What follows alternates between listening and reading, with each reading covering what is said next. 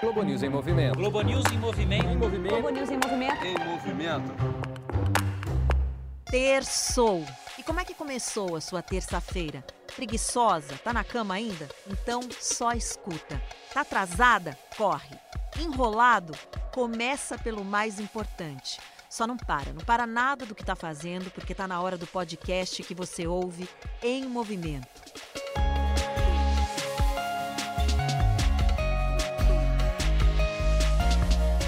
Você tem programa para hoje à noite, um compromisso com o que o Brasil tem de melhor, a inovação social que no 5º episódio da série fala do trabalho.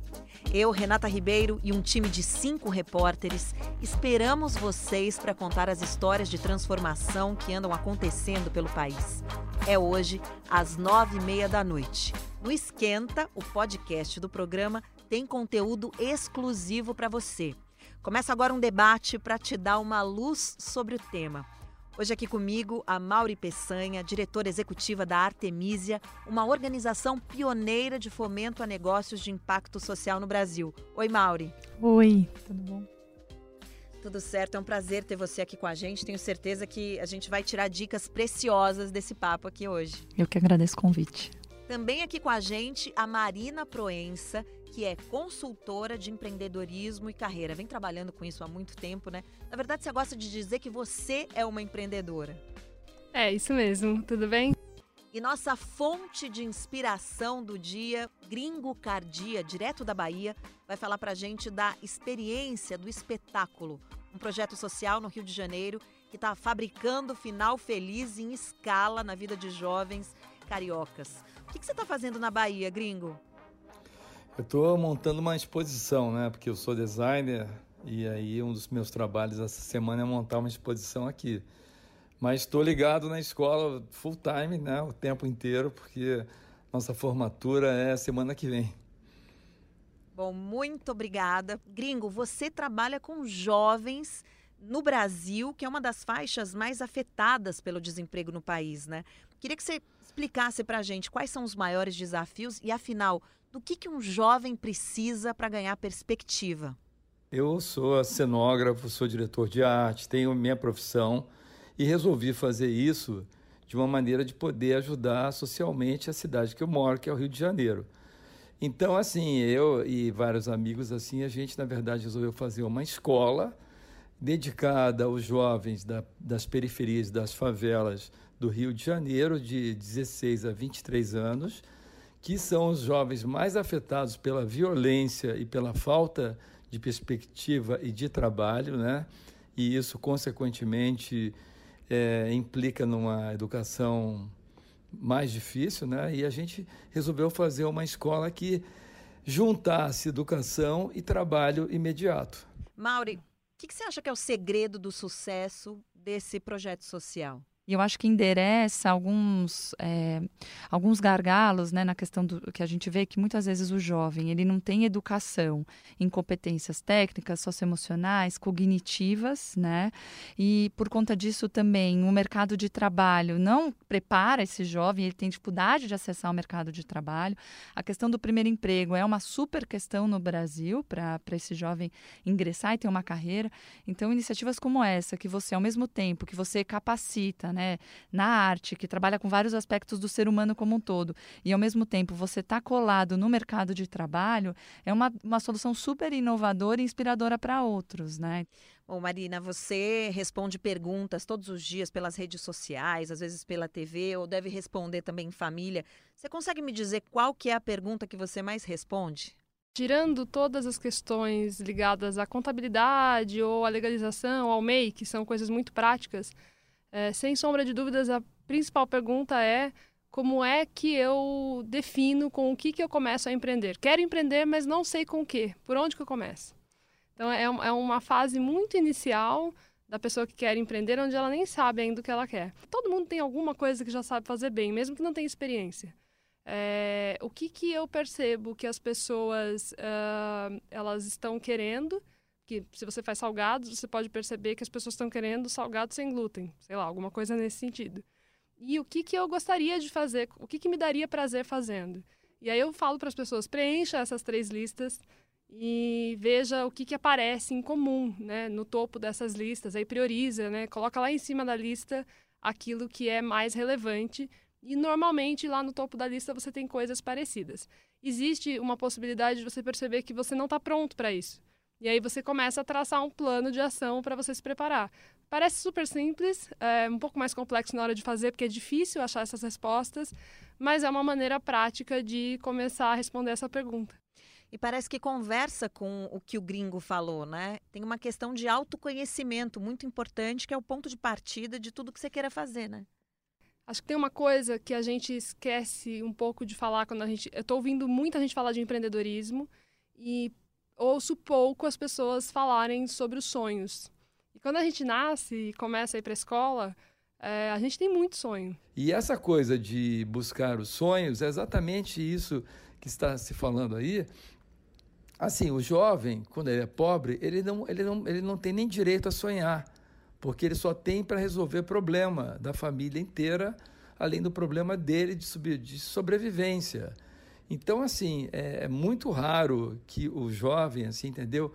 Ele sendo um jovem de uma camada pobre, que a gente atende na nossa escola, ele já vem, assim, entendeu, acuado, porque, assim, ele tem uma pressão muito grande da família para ele trabalhar de qualquer jeito, rápido, em qualquer coisa que traga dinheiro para casa. E, assim, e não tem tempo para o sonho.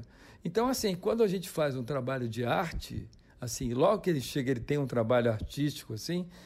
Ele começa a ver, assim, ele começa, através da arte, enxergar quem ele é, o que ele gosta, a procurar a essência dele, entendeu? E aí a gente apresenta várias profissões que ele nem conhece. São profissões de montagem de cenário, iluminação, como é que se diz? Adereços, maquiagem, cabelo, figurino... ajudante de palco, entendeu? Para televisões, para cinema, para eventos, entendeu? Para teatro, para um monte de coisa. E a gente tem uma influência grande de conhecer várias pessoas que a gente faz a ponte entre esses jovens que estão aprendendo e o mercado. Porque não adianta você preparar jovens se você não tem as pontes. As pontes são essenciais para poder darem acesso a esse jovem ter sucesso imediato de conseguir algum dinheiro e não ter que ir para um subemprego para ajudar a família imediatamente, entendeu? Então, assim, a gente aprendeu nesses 20 anos a sofisticar a nossa, vamos dizer assim, a nossa metodologia e a nossa maneira de resgatar rapidamente essa autoestima do jovem e dar uma ferramenta rápida para ele rapidamente poder começar a ganhar dinheiro e continuar a estudar. Porque tudo isso que a gente está falando é uma coisa emergencial no Brasil. Quando você fala de uma classe, assim, entendeu, desprivilegiada, tem que ser, é uma emergência, não dá tempo de você ficar esperando 2 anos, o jovem já está num outro emprego, já esqueceu o sonho dele, entendeu? Está fazendo uma coisa que não gosta. Acho que corroborando o que você está trazendo, né, na prática, a gente acabou de lançar um estudo sobre empregabilidade e educação no Brasil, olhando para a população mais vulnerável, né? E é claro, o jovem é a maior massa de pessoas desempregadas, né? Ou muita gente no subemprego, na informalidade. Então, 90% dos jovens até 19 anos que estão trabalhando, começaram a trabalhar antes dos 19 anos, e ele só vai se formalizar, ter uma carteira assinada, uma perspectiva de ascensão profissional aos 28, em média. Então, fica 10 anos trabalhando na informalidade. Ele está pressionado pela família para trazer dinheiro. Ele, muitas vezes, ele não tem informações na escola ou na vida dele, ao redor dele, para ajudar ele a ter informações sobre a profissão dele, sobre a escolha dele, como que é o mercado, como que vai estar, para ele escolher os estudos dele, motivar a seguir nos estudos para fazer melhores escolhas. Então, ele acaba, às vezes, não segue, por exemplo, ir para um ensino superior, que a gente já tem estudos que comprovam que alguém que fez ensino superior ganha 5,7 vezes mais do que alguém que não tem esse diploma. Mas, às vezes, ele não tem informação para fazer a escolha, ele tem que ganhar dinheiro, ele acaba, nessa questão que a Marina falou, o sonho, né? Ele nem tem referencial. né? Então, para fazer melhores escolhas, as carreiras, você tem todo um discurso hoje de trabalho, de mundo 4.0 no mundo. Ao mesmo tempo, você tem um país hoje com esses problemas sociais que só se agravam, não só pela crise econômica, mas historicamente um país extremamente desigual, baixíssima mobilidade social. E o discurso de mundo 4.0 só agrava a defasagem desse jovem, que é o jovem que está indo no projeto do Gringo, né? Como é que um jovem se prepara para um futuro em movimento? Pois é, quando a gente fala de profissões desaparecendo, como alguém de tecnologia, já vem à minha cabeça as profissões que estão aparecendo e para as quais a gente não tem gente preparada. Mas que são profissões cada vez mais analíticas. Estou falando mais desse mundo, né? Eu sei que dentro da arte a gente trabalha com outras questões. Mas análise de dados, por exemplo. Eu não estou falando dos engenheiros. Eu estou falando da pessoa que vai fazer uma análise sobre aquilo. E cada vez mais essas são vagas que a gente precisa encontrar. E praticamente jovens poderiam preencher essas vagas. Essas pessoas não estão sendo formadas para isso. Exatamente, assim... eu acho que esses nichos que são necessários assim, ser identificados para poder mobilizar a educação nesse sentido, né? Você precisa que essas pessoas elas venham preparadas da escola, com uma base educacional, ali, educação básica mesmo, português, matemática, que elas não vêm. Então você acaba de novo segregando essas vagas. Por mais que você faça um projeto social, você vai pegar as pessoas que são fora da curva e que se esforçaram um pouco a mais e tiveram um pouco mais de privilégios, muitas vezes até dentro da família, porque tem um educador na família, então estava mais direcionado. Ou você vai pegar as pessoas que já estão mais perto de estarem empregadas. E de novo essas pessoas em situações de vulnerabilidade vão ficando de fora se elas não estão preparadas lá no início. E é português e matemática, tá? Eu nem estou falando do resto, assim, é o básico. Gringo, qual que é a saída que você vê para essa questão aí no projeto? Olha, a saída, eu acho que é muito básica, entendeu? Assim, eu acho que assim, tudo que a gente está falando num nível assim, de trabalho que é baseado na educação, entendeu? Infelizmente, assim, a gente tem que ter uma política de educação muito firme, entendeu? O que a gente está fazendo, a gente ajuda 120 jovens da cidade do Rio de Janeiro por ano, já ajudamos 2.000, entendeu? Em mais de 2.000 em 20 anos, entendeu? Não só trabalhando aqui no Brasil, mas eu trabalho na Inglaterra, em alguns outros países, assim. E a questão do jovem, assim, da periferia é a mesma, sabe? Assim, não tem acesso, entendeu? E cada vez mais é elitizado e cada vez mais essa massa de jovens cresce mais, entendeu? É a parte maior. Quando a gente fala dessa coisa mais sofisticada de análise de dados, análise de dados só existe quando a pessoa tem uma educação mais sofisticada para poder ter isso. Então, eu acho que a solução para isso é a gente, assim, como cidadão, eu vi, assim, o meu nicho é a gente, como cidadão, mudar isso, entendeu? Ajudar de alguma maneira. Se eu tenho o privilégio de ter um trabalho, assim, eu tenho que ajudar de alguma maneira alguma instituição, ou fazer o meu projeto, ou ajudar o número de pessoas que eu possa. E assim, dentro da área que eu acho que tem influência e a área que eu acho que tem trabalho para esse jovem. E você, Mauri, o que você acha que é uma habilidade do futuro que já está sendo pedida hoje, né? A gente fala em futuro, mas um futuro muito próximo, né?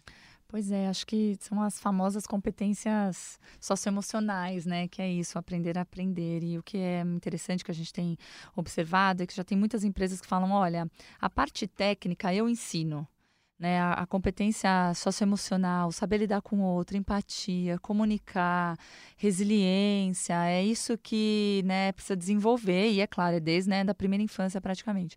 E acho que sobre isso das competências é que, acho que pela primeira vez, competências, a gente até teve acesso a alguns estudos que disseram que independentemente do cargo da empresa, do nível, né, numa empresa, numa grande empresa, independentemente do nível que essa pessoa ocupa, competências socioemocionais é a necessidade número 1 hoje em dia. Então, porque antes, né, às vezes depende do cargo, você precisa de uma competência. Não, todo mundo está falando disso, né, do desenvolvimento das habilidades, das competências socioemocionais. E eu acho isso aí super importante. E assim, desculpa interromper, mas assim, na nossa escola é exatamente isso que faz a transformação do jovem.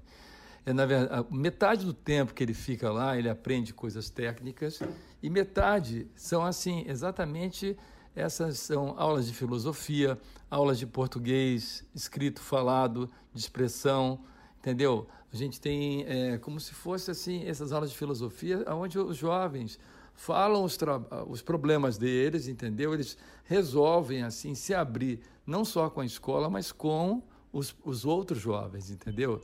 E aí quando ele começa a ser ouvido, ele começa a se ouvir também, entendeu? E aí tem essa grande transformação, que é a transformação da consciência crítica, né?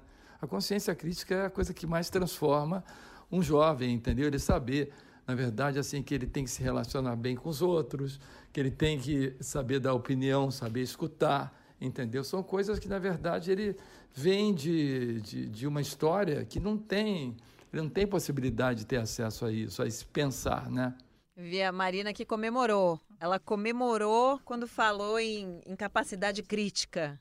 É, porque essa é a competência mais difícil de encontrar no mercado de trabalho. É o que eu busco em todas as entrevistas quando eu estou entrevistando alguém. As entrevistas não são mais entrevistas formais e duras, elas são conversas sobre a vida. E é muito difícil achar. Quando a gente acha uma pessoa com uma capacidade crítica e com um coeficiente de alegria, a gente contrata, não importa para quê. Traz para casa. Porque é mais ou menos assim, na infância, se a gente pudesse ter filosofia para aprender a pensar e a educação física bem feita para você cuidar do seu corpo e da sua saúde, o português e a matemática super, super bem cuidados, um pouquinho de psicologia ali, a gente ia ter um adulto um pouco mais equilibrado, né? Vocês estão falando, eu me lembro já dos casos que a gente, como repórter da série, conheceu. A gente já está no ar há 5 semanas. E a gente tem visto isso em várias esferas. Então, o skate ensinando sobre o equilíbrio para a vida, né? Parece que a oficina, o conteúdo de fato que você está vendo é só um pretexto para tratar de questões emocionais, ou de traumas, ou de autoestima, ou de valores para a vida, né? Parece que é assim também no Rio de Janeiro. E tem sido assim, a gente tem visto isso em muitos projetos sociais. E a arte para a gente criar uma capacidade de abstração também, né? Eu sei que a matemática também traz isso e tal, mas um adulto no dia a dia de trabalho, no escritório, onde quer que seja, que não consegue abstrair, que segue as coisas todas de forma muito rígida, tem muita dificuldade, não é só no interpessoal, é também no dia a dia das tarefas. Eu acho que tem um aspecto, assim, não fugindo, né, a gente fala que 9 em cada 10 empresas falam que contratam pela competência técnica e demitem pela socioemocional, né, tem esses dados. Mas eu acho também que esses projetos e iniciativas têm um papel muito importante, porque tem ainda um estigma no jovem, né, na sociedade. E também tem até os famosos dados da pesquisa dos jovens que não estudam nem trabalham, né, os famosos neném e tal, que... Eu até trago um desafio a isso, porque, na verdade, desses jovens que não estudam, não trabalham, não significa que eles não fazem nada. E muitos estão procurando emprego, outros estão fazendo trabalhos domésticos, né? Outros estão cuidando de parentes. A criatividade é, assim, o elemento principal de um trabalhador, de uma pessoa do século XXI. Ele pode ser técnico, ele pode ser engenheiro, pode ser médico, pode ser dentista, mas o profissional que se destaca é o profissional criativo, que cria o seu trabalho, que vê mais de uma profissão, que abre o seu leque, porque aquela coisa antiga de só ter um especialista, hoje em dia não funciona. Você tem, na verdade, que ser múltiplo, entendeu? E isso você aprende com uma educação criativa. Então, a educação que tem a arte como centro, ela não é para criar artistas, ela é para criar pessoas com potencial criativo que todo mundo tem. Isso me lembrou de um projeto lá no Sergipe que o repórter Vitor Ferreira visitou, vai mostrar para a gente essa noite. E ele deu uma pausinha no que ele está fazendo, está viajando lá pela Amazônia, só para contar para a gente os bastidores da reportagem. Vamos ouvir o Vitor. História de repórter. Oi, gente, tudo bem? Olá para todo mundo. Muito bom estar participando desse podcast. Estou falando agora da beira do rio, em Crasto, Santa Luzia do Itanhy, no estado de Sergipe, é uma das cidades com piores IDHs do Brasil. A população aqui vive muito da pesca de aratu, na verdade cata de aratu, né, que é uma espécie de caranguejo que vive nos mangues aqui da região. Cerca de 30% vive abaixo da linha da pobreza, um município de 14 mil habitantes, com 9 mil vivendo na zona rural. Então é um lugar muito pobre, só que, surpreendentemente, eles também querem ser a cidade mais criativa do mundo até 2025. O Saulo é um dos fundadores, há mais de 20 anos, do Instituto de Pesquisas em Tecnologia e Inovação, IPTI. O IPTI queria encontrar um povoado, uma cidade, um lugar que pudesse se desenvolver por meio da criatividade e da inovação. E o Saulo trouxe para cá, junto com várias outras pessoas, algumas ideias. O IPTI tem vários núcleos de desenvolvimento.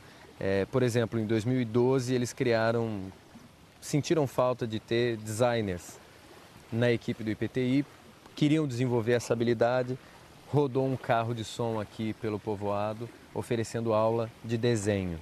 Receberam pouco menos de 100 candidaturas, selecionaram 20 pessoas que tinham um pouco mais de aptidão para desenho, arrumaram um professor que vinha de São Paulo uma vez por mês, um final de semana por mês, e aqui esses 20 estudantes foram desenvolvendo habilidades de desenho, ilustração, com base no que eles viviam aqui. Ainda tem uma região de Mata Atlântica muito intensa, viva ainda nessa cidade, e os jovens começaram a fazer ilustrações, desenhos do que eles viviam, do mangue, da fauna, da flora, do rio, da água.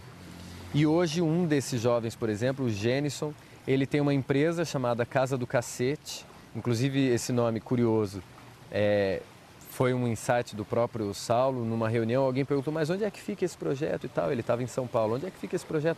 Ah, fica lá na Casa do Cacete. E isso virou o nome do projeto. É uma empresa hoje. O Gênison produz ilustrações que foram compradas por empresas que, mais do que vir aqui comprar a ilustração, eles também mandaram a equipe para cá para fazer incubadora e orientações, né, mentorias, de como produzir uma marca de roupa, desde o ponto de vista financeiro, empreendedor, até a produção da roupa mesmo. Então, essas pessoas começaram a produzir aqui em Santa Luzia do Itanhy um futuro melhor para elas próprias. E não só com arte, tem com música, música eletrônica, produção musical, programadores, desenvolvimento de tecnologia.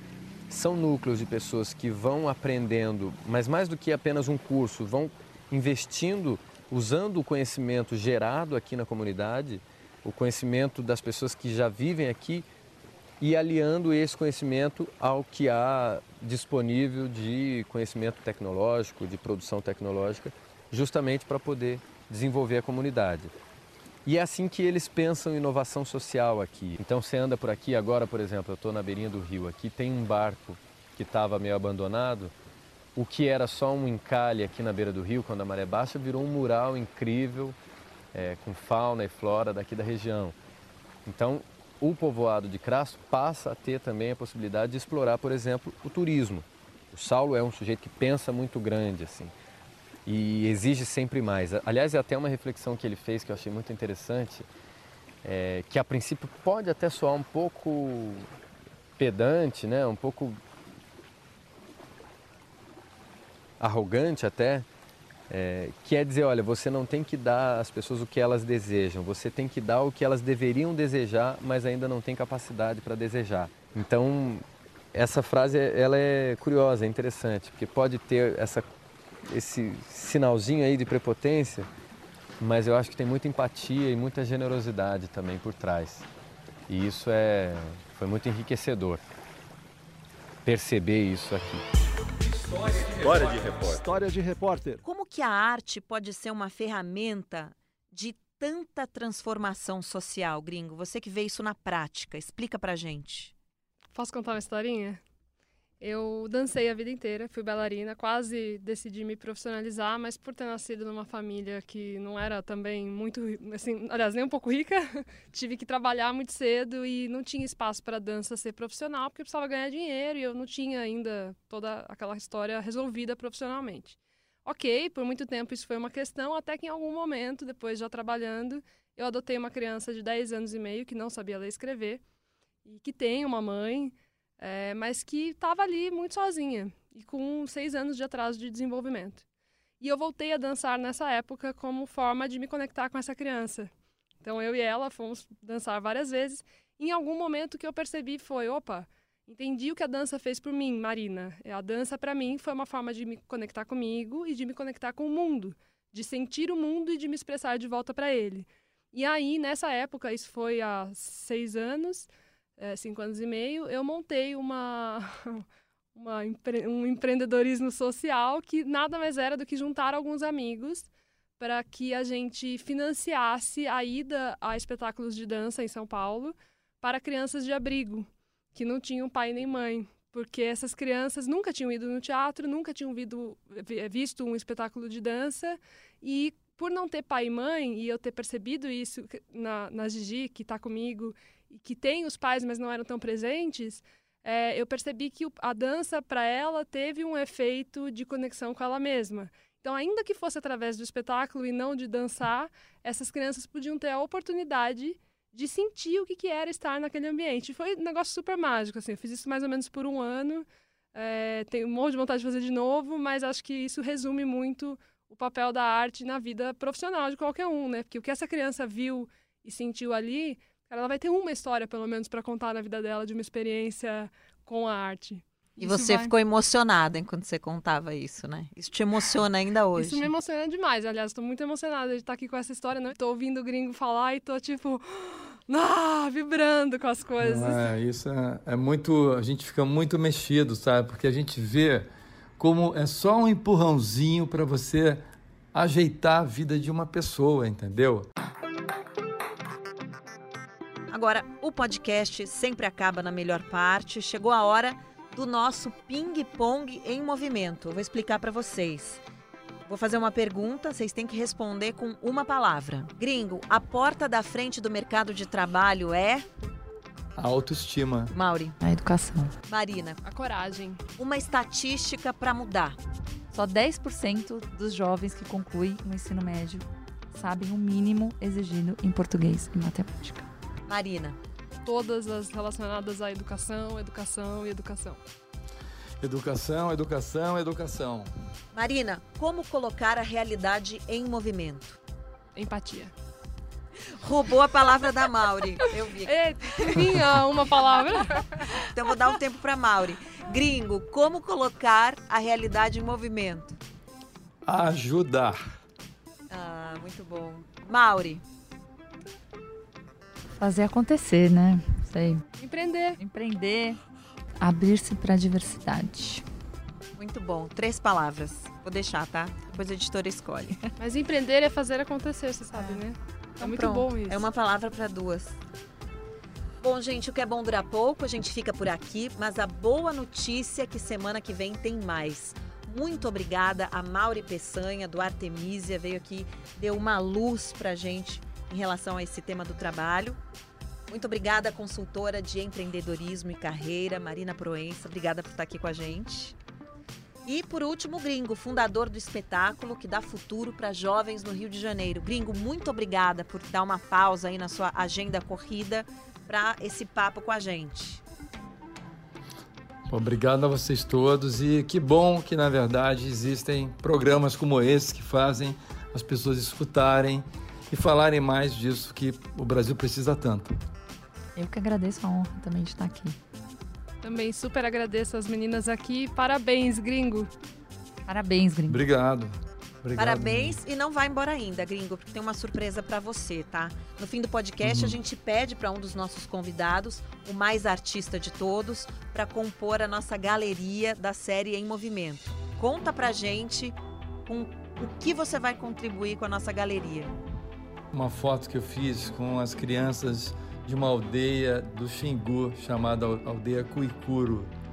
E, na verdade, eu levei vários elementos para as crianças escolherem e inventarem o que seria aquele material que eu estava levando. Elas tinham que inventar um elemento da aldeia deles, entendeu? Eles queriam representar o peixe. Eles pegaram um pano de paetês brilhantes, assim, meio escamados.